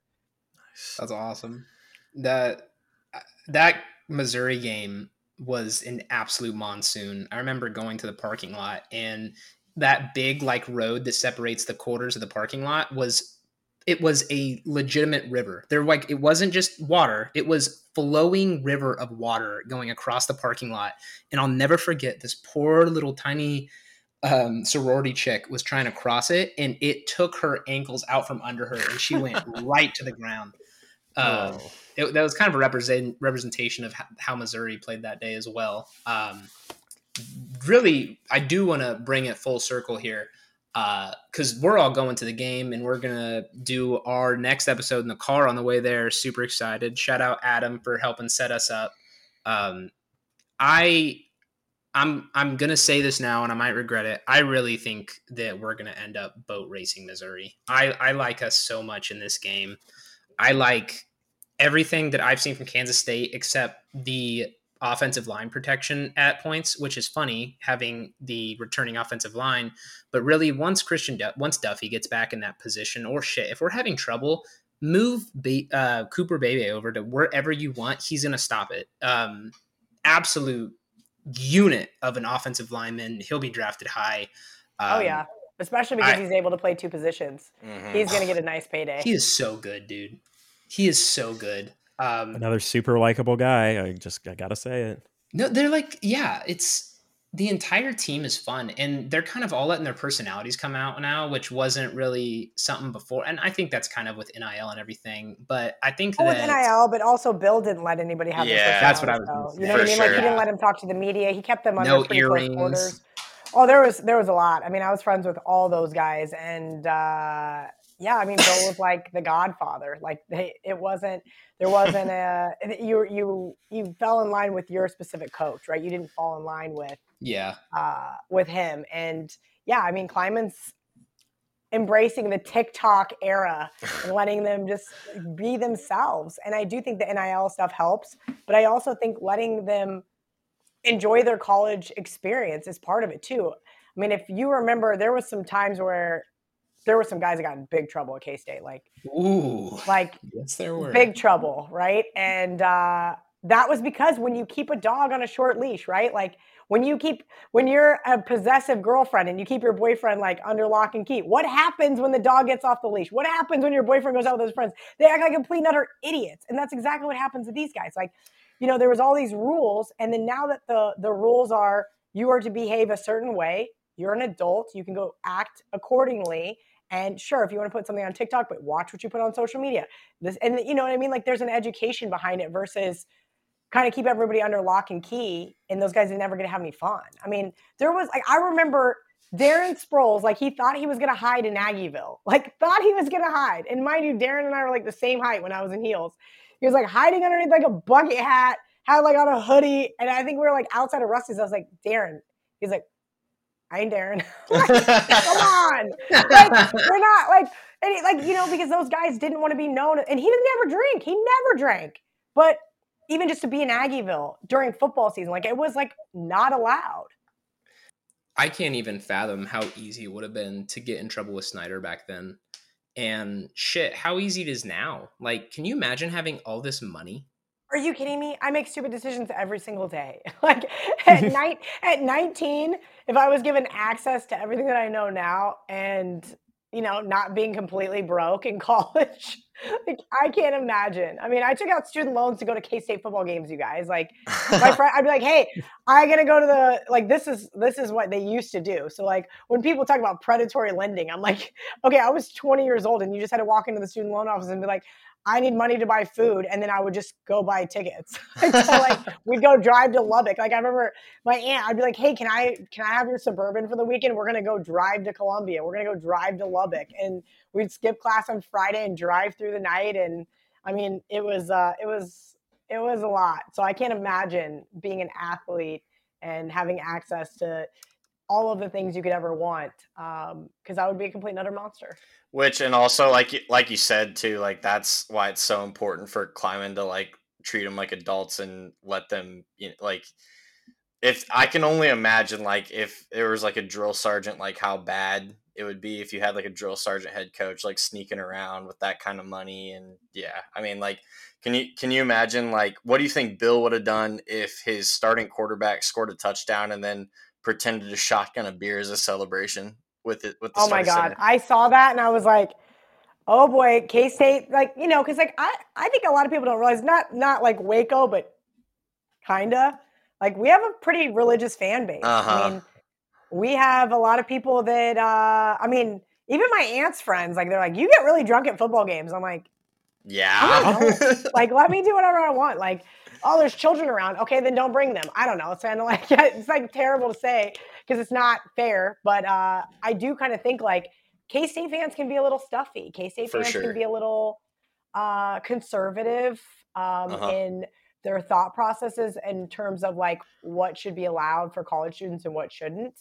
Um, and the shotgunning beer thing, I was like, oh boy, let's see what they have to say. And and I didn't see anything like really negative, shockingly. But I I'm surprised. My I'm surprised my aunt didn't text me. I, I should send it to her. Did you see that? Did you see that shotgunning? Such did you know what that was?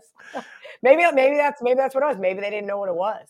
A weird take on that uh, that I had is that I am 100% all for that. Obviously, not getting too crazy, but for like social media presence is everything nowadays. And when you have all these accounts talking about that, like you saw the impact that Jerome Tang had with one little baby song. And then Yeah. you're like, I mean, it is crazy what you can do and the far reaching effects for it. I mean, I guarantee And what it does for recruiting. right. dude th- who was it david castillo he even said in the in the interview he's like um you know, I saw them on videos and stuff, having fun. Jerome Tang texted me after the win from Michigan State. He said, I know you want to be a dude. And I said, you know what? I think I do. And we got a five star recruit. I'm still like psyched up about it. Yeah, it's I'm still, like, think. That was what he said earlier about recruiting. Recruiting is changing. We are getting better. And for the first time, I can like see a four star and be like, we have a chance. And it's You're not nice. lying. You're right. There was a period of time where it's like we didn't even try. But also, Didn't. I, I don't think that they fit the culture, you guys. They Like, didn't. think about this. If you're a bunch of, if you're in a room of two and three star guys and you played at Garden City Community College or Dodge City or Independence for two years because you didn't have the high school grades or you got in trouble and Bill Snyder sent your ass to Western Kansas for a year or two to get your grades up so you could get into K State and just prove that you wanted to be there. And then all of a sudden, some five star recruit comes in and just, just like acts like they're better than you. I mean, we had a couple of those guys, and I don't want to call them out by name, but they were there when I was there, and they didn't fit the culture. They thought they were better than everybody else. I mean, I remember one of them, Bash, our kicker, he missed a he missed a kick. We we ended up winning the game, but I was good friends with uh, one of the kickers when I went to school there. And this like 19 year old quarterback comes in, and he had came in kind of like how Avery came in, and uh, he came in. Uh, late in a game and he was like, Oh, something. He's like, What are you, the kicker's girl? Like the kicker's name? Because I had the jersey on. And I was like, No. And he like, I knew exactly who he was. And he looked at me and I was like, He's like, Yeah, that kick earlier. And I go, Bro, you were three of nine and threw an interception. Like, please spare me. And the kid's look on his face was like, How, A, uh, this woman knows it. This woman, this girl knows this. Like, how? And B, she knew, like, but he had such, such an arrogant presence and he didn't do shit at K State. Not a thing. He was not impressive whatsoever. I think he won one big game over Texas, and that was because said kicker made a 56 yard field goal. And that's that's what I think is nice again about the culture and the social media aspect is is K State has this reach on social media with the little baby song, with the the various little clips and things that go viral from the games. But they're also so outward about the culture and the environment at K State that I think we're able to find, hopefully, we'll see how this pans out in the next few years, these high star recruits who it the, you know the ones that end up coming to k-state hopefully they see that culture on the social media they see the fan base they um, you know will be able to somewhat hopefully pick out those high star recruits that will fit that culture um, when k-state traditionally didn't have that reach didn't have the ability to um, be a program that people want to play for because it's just not that info is not out there and that the culture is not out there either. Um, you know even recently we've had players that had some success, success here and they ended up not being a cultural fit and they transferred i'm not going to say names either Nigel Pack. um caleb's caleb's the one just uh, Caleb, okay i will but you know what? I loved watching Nigel last year, and I had uh, Miami and uh, a big college basketball pool, so I would not ever complain about his performance. But I was happy to see him go and play somewhere where he felt like he fit in. Just because you you go to a school, that's where I'm okay with the transfer portal. Just because you go to a school for a couple years and it doesn't work out doesn't mean you aren't a better fit somewhere else. I mean, coaches do it all the time, and that's where I kind of got to the point where I was like, these guys should be allowed to leave. Yeah, he went. He went. Does it to. suck when they leave your school? Yeah, of course it does. He went to But a, it- he went to a school where eight hundred thousand dollars fit in his pocket. Okay, and if you were okay, first of all, I am not 21 years old, but even now, if somebody gave me $800,000, I would probably say, all right, all right, fine, I'll move to New York City. Like, I would never want to live in New York City. but if I, if you gave me, if you gave me enough money, I can make it work for a little bit. No, in all seriousness, like I, t- I totally get why he did what he did, but he was just like, like I don't know if you remember, but like a week before he transferred, like he narrated like a video that K State put out on like socials of like, it's like a new era or you know whatever, like a new era of basketball is is coming to K State and all this, and then like the next week he's he's transferring and. I, I don't know because well he was bruce's boy that's I mean, what it's that's worth. really what rubs me the wrong way because Kelly, I don't know if you know this, but I you'd be hard pressed to find someone that hates Bruce Weber more than I do. And the fact that he said I I came here to play for Coach Weber, and that's why I'm leaving. First of all, if that's true, okay, do you want to keep losing to Fort Hays State? But second of all, just say I'm leaving for money. Like, I yeah, it, it rubbed me the wrong way. Eh, listen, these kids, they, they we all have to tiptoe around this politically correct bullshit world, right? Yeah, that was probably the easiest thing for him to say. I mean, eh, sometimes you just have to just say the the most basic answer, and that for him was easy. I mean, I remember when Jacob Pullen fought back and was like, "I wasn't good enough to play for Bruce Weber in Illinois. That He's not good enough to come coach at K State." so like, awesome. Yep. And that and so those things kind of come full circle, you know. And uh listen, it was Bruce a really nice guy? Sure. Eh. Was he did I want him to ever be our head football or our head basketball coach? No. He just he i don't even th- he's such a weasel like i don't i don't want to i don't want to get i don't want to get into the weed i don't want to get into the weeds too much but like he has like this persona of like he's a nice guy but like no no one no one that throws 19 and 20 year old kids under the bus and can't take the heat for anything is a nice guy to me Well, they all do that. Like like we have we have we have coaches do that every single press conference. Like Chris- Dabo Chris Swinney Klieman- just did it the other day. chris klieman doesn't do that Of course he doesn't. But that again fits the culture. I remember my buddy who's an Illinois grad and he's like in his 50s text me when we got Bruce and I'm like he's like, "Oh, cool, you got my old head my old old head coach." I was like, "Oh, yay, great." Um, he was like, "Oh, he's got a lot of integrity in in this and this and that." I go, "Cool. So we're up against the guy in the state that has the least amount of integrity of any basketball coach and we got the Mhm. most." I didn't know integrity won college basketball You championships, and he are like, cooking. Everyone thinks that it's so important with all of the like, dude. No one's playing by the rules. Why are we? Okay, I have to tell this story only because I have to tell the story. Only because I've never told the story and I was always afraid to tell the story, but I'm going to tell the story. And Please. I, I'm not going to name names. Please, this is a small figure it out. podcast. I want to hear it. Yeah, nobody's ever going to listen to this, right? exactly You guys got True. like exactly 500 downloads lifetime till I retweet this and then somebody clips something and then I get canceled again. It's Okay. like an hour and a half in. You're good. Okay, so I get a lot of flack because, as I said, I graduated college during the recession. All of my friends were moving home. Nobody had jobs. And I remember being like, I'm to move to Vegas. Me and my girlfriend Lindsay were like, we're to move to Vegas. And I'm like, oh my God, my dad's to kill me. Like, I just graduated college. It took me five years. He's going to murder me. And I call him and I'm like, hey, dad, I'm moving to Vegas. He's like, what? I go, do you know what these girls that like wear cocktail dresses and serve thousand dollar bottles of champagne make? Like, this is stupid money. I'm to move to Vegas. He's like, all right, kid, have a great time. Uh, 15 years later, the rest is history. I had a great time living in Vegas. Um, it just got the best of me in my life. And I realized I was aging rather quickly. And I thought, you know what? I'm going to go somewhere where there's humidity so that my face can glow and not look like a lizard. Um, all jokes aside, I had a great time, but I got to meet some really cool people. And uh, one night, I had a table. I had some media guys that I knew. I was already writing for like the Las Vegas Review Journal and stuff at the time. And there's this guy, and I did not know who he was, but I knew that there was other coaches at the table.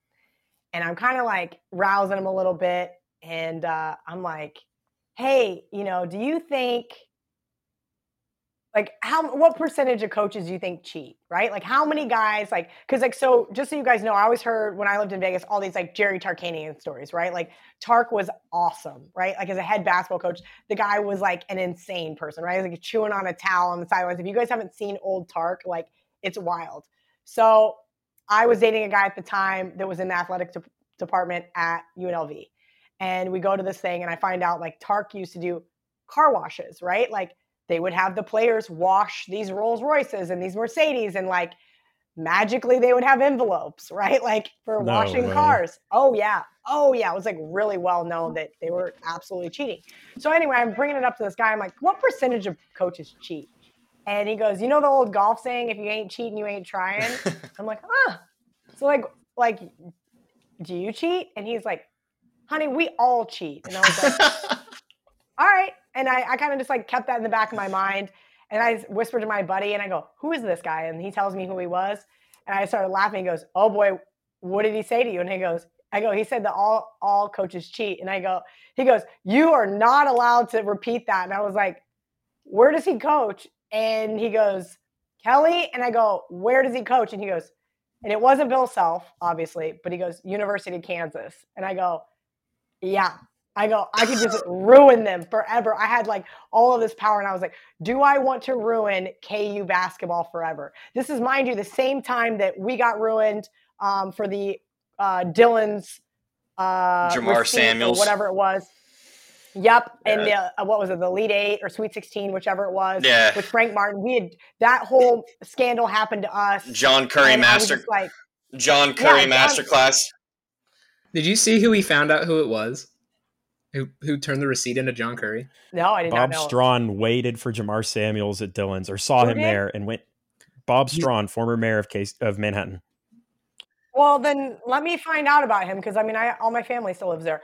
Uh, I did not know that. That's absolutely and utterly disgusting. But again, like I was saying, like this guy basically told me that every coach cheats, and of course they cheat as well. The funniest thing was, is I come back to the table. I think I brought him like another bottle of vodka, and like Jason's like, "Oh, Coach so and so, you met Kelly. Like she's the gambling girl I told you about. She writes for the Las Vegas Review Journal." The guy looked at me right in the eyes and just walked out of the nightclub. Like did not did not say goodbye to anybody. He was like deer in the headlights, like I am so fucked. Oh my god! I just Kelly. that that kind of stuff, bro. But, yeah, but we all know that. Yes. We all, yes, this was like 2013, 2012. yeah, but back Yeah, yeah. then we they all were, knew it. It didn't matter. But that's, That's just why NIL is changing things. That's why the transfer portal is changing things. I thought teams like K State were going to get completely screwed over. It's going to be the best thing for smaller schools. This is so good for us. well, yeah, because stuff Because like that, stuff now like that we helps. get to cheat legally. Like Treshaun Ward, like he like he went Yes. he went and did the Florida State thing, and that's great. But now he gets an opportunity to drive a nice car and play behind a good offensive line and focus on football. Like the the guys that the guys that have been in it and understand it for a couple years and are 18 years old and want all the nice shiny things and just want to go play good football like the second time around. That's where we can really make make our this is what's going to happen. These kids are going to go to the University of Texas. These kids are going to go to Oklahoma. They're going to go to Alabama. They're going to go to Georgia. They're going to go to Clemson. And they're going to realize that they're going to have to sit on the bench for the next three years. Or they can come to a Kansas State and play next year. Yep. And that's going to be the difference maker.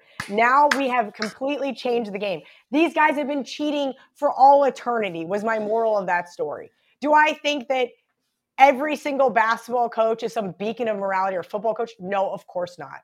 Right? Like I was laughing about some of the stuff with Bill Snyder. You guys don't remember this, but Frank Murphy was this highly touted kid coming into Manhattan and he was driving a busted ass BMW. Like I'm talking like a 1985 BMW. And he didn't get to play that year because it was a gift against NCAA rules. Like it wasn't a nice car. It was a piece of shit. And he had to sit on the bench. That kind All of all because he didn't have a car and someone gave him a car. We have said things in group chats. We've not. I don't know if we've ever tweeted this out, but we have all agreed. Why didn't K State cheat harder back then? this this superiority complex that some of these people have that oh well we did it the right way with Bruce Bill Self is a cheater like I would cheat my ass off for a basketball national For a national championship. championship? Yes. All day. and Bruce Weber wants to sit up here with his goofy ass long hair and say I'm not going to cut my hair until the cheaters are punished. right way. like we don't care about the right way we want to win Yeah, because Dude, it'd be and when he if sat up there after it and was like, "It's the negativity around this pro." like, shut up. See, you guys are funny. I just stopped watching. I didn't go home for a K State basketball game for like five years. That right there is how you really, if you don't, if you're not a big booster, you're not a big donor, and you're listening to this and you're a fan of another team, boycott it. You know, I Yeah. I know uh, Vern is quite the little KU troll. I worked with him at Bleacher Report, so like I like to give him a lot of grief. But you know what? He started buying KU, uh, you know, football tickets and was like, all right, I'm gonna get. Even though he lives in California, he's like, I can't go to these games, but I'm gonna give them out to people because I want people to go to the game. So I'm gonna put my money where my mouth is. And you can do the opposite effect. If you have a program where you're not happy with the way things are going, stop going. If you want to change the culture, put pony up some money. I mean, that's just really how it's got to be. Uh, we'll see, but I don't know, man. KU thought they had a sellout the other night, by the way, and it was not. Real, Yeah. really quick, really quick before we we wrap up. I you told a really a really crazy uh, story from back in the day about NIL, and I I just want to tell one really quick from uh, when I bartended. Uh, I I don't know how much of it I can actually share, but uh, of like anything of who he was with the kids. But he told me about the times it was Oklahoma, and they had school buses that would bring the kids to the games and stuff. And on the way back from the games, they would walk down the aisle and they'd give every kid a sack lunch for the ride home. Oh, you're going to be hungry on the ride home. And they said in these damn bags were was a sandwich, was an apple, was some chips, and then fifteen thousand dollars in cash in these bags. Jesus Christ. Incorporating everything we've talked about to this point, I am so ready for us to start cheating. I am so ready for us We to don't need to cheat now. Well, it's not giving That's cheating what it is. anymore. We need to cheat It's now. legal Yeah. cheating. Now it's, It's legal. gonna the NCAA is gonna come down on it in No, about a year or two. You don't No, think so? Really? No, I, I think the precedent. So the legal precedent's been set. This is the thing you guys have to remember. Once things start to be allowed, if there's not actual laws and regulations in place, I think the NCAA is freaking the fuck out. But I think that it's too late. I mean, th- there's already like a legal ground, right? I mean, Yeah. the players won. So now there's millions of other student athletes since the NCAA's, you know, inception going, all right, well, we never made anything. We never had anything. We never got Yeah. to make any money off of this. I don't think it ever goes back. I think that the NCAA is purposely making it the Wild West so they can come in with regulations in a few years. Yeah. I maybe. I don't think. Maybe because when the Alabamas and the Clemsons and the the blue uh, the, cry because they lose so many recruits and they you know but like I- I'm sorry Wick when your pockets are as deep as the University of Texas you should be able to buy a national championship at this point we'll see if they're going to be able to but they haven't been able to for a long time and that's why that fan base is pissed What do you think? Of, what do you think of Saturday of Texas Alabama? I did not watch I Uh, didn't watch I had a lot of I had money on fu- you guys I had to grind out Rice Houston ugh. Rice was up 28 nothing, and I had to sweat that game. So I was sweating that. I was getting angry at Texas Tech. Um, I, I shouldn't say I didn't watch any of the Texas Alabama game, but like I was flipping back and forth. I had Texas plus seven and a half in my um, a couple of pools because like I like to play like the stale numbers, knowing people were going to lay the bad numbers. Um, so like I had six and a half with Detroit on Thursday night. I didn't really care about the game, but I was like, well, I got to play the bad number. But when I saw that Texas was pretty much rolling, I didn't really care to watch. So no, I didn't. I I- know I'm terrible. I was so depressed watching it because I was like, it's like watching like we had all of us said like preseason that like there's no reason like this team can't repeat, and then I watched what Texas did up front on both sides of the ball to Alabama, and I was like, that team is winning the Big Twelve. We are screwed. Probably, probably. But you know what? This is the thing, and Texas does it to themselves every single year. Their egos get big. There becomes issues in the locker room amongst those egos. You'll be surprised. I mean, I made K State a nine and a half point underdog to start the year in Austin. That's the only game I'm going to. If Texas keeps it up, we're going to definitely be a double digit, double digit underdog. And that's just not a role that Texas has ever fared well in. They just don't. They're going to fall flat on their face. They do it. They get smacked in the mouth and they don't know how to react. I would not That be was- surprised to Well, you know really- from your time at K State, like I, I forget who told me, but they used to say that when you play Texas, they wouldn't know what to do when you hit them in the mouth. Yeah. Like these guys, these kids didn't know what to do when they faced adversity Yeah, because and they had that's exactly so what it is. So if K State can go in there and uh, you know score first, like last time I went to Austin, it was an absolute debacle. It was gross. I was so angry leaving that stadium because it was we had that game won on um, many levels. It was poor play calling. Um, Scottie Hazelton was still our defensive coordinator, and I was just like, "See you later. Enjoy Michigan State, buddy." That was the you were there for the 2021 game, Yeah. the the Courtney Messingham game. Oh, you're right. I was wrong. It was a Courtney Messingham game. Yeah, yeah. So that My uh, my grandpa golfs with them in Manhattan, and he uh, he likes to tell the joke that he would still have a job if he didn't run a QB or a, if he ran a QB sneak on fourth and one. I was like, dude, you're forgetting the other play where you ran our backup quarterback on a fucking option to the Oh, right God. side in their red zone. I mean, the play calling that game was that hurt. game that game And I was there with all Texas fans, so I was really miserable. Yeah, that game was the that game is the only game that whether it's like in person or um, on TV, it's the only game in the Chris Klieman era that I haven't watched front to back. I was so pissed off at Courtney Messingham that I left the bar in the fourth quarter. I couldn't do it anymore. Speaking of bad coaches, uh, this weekend, K State going up against Missouri. Uh, Missouri, Eli Dorkwitz. Last go, everyone here. Final score predictions.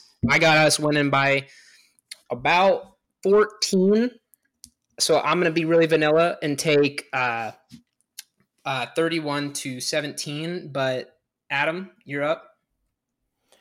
Oh God, you took my score. It's such like a like a middle of the road. I, I'm. Hmm. I'll say. Gosh, Caleb, you go. I need a second on this one. Uh, I think I think Big Dick Will's gonna let his nuts hang. I think we'll win. Uh, I'm gonna say I'm gonna say we'll score uh 42. Oh, Caleb, you can't take my score. Uh, okay. Uh, well, how about this? No, it's fine. Go ahead. 41. Go ahead. What was what was Missouri going to score? No, so, so I was gonna say is the final score at the end of the game is going to be uh 42 to uh let's see 42 to 20 but it's actually going to be 42 to 14 and Drinkwitz is going to call a timeout to punch in a punch in a touchdown at the end of the game to make it a 42-20 final score. It's going to be a 42-24 game because we're an over school now. We were historically an under bet school, and now apparently we just hit all these overs, and uh, Vegas hasn't adjusted yet. So I'm with Caleb, but I think Mizzou scores a little bit more, uh, so 42-24. Folks, really cool uh, setup going up next week. Me, Adam, and Caleb, and a few of the boys alongside us are going to be riding up to Columbia. We'll record the podcast on the way there. We'll do uh, another part of the podcast on the way back. We're really excited about it. Uh, we hope you tune in. But for this episode, Kelly, it was an absolute pleasure. Thanks for coming on. Yeah, it was great. Uh, reliving all the horrible memories from my childhood with you guys. Well, guys, uh, thank you for listening. If you made it this far, I really appreciate you. Any of you guys listening, it means a lot to me and uh, and the boys. Um, well, I think I'll end it with a go Cats. Let's whoop Missouri's ass. Go Cats. Go Cats, Muck the Zoo. Go Cats.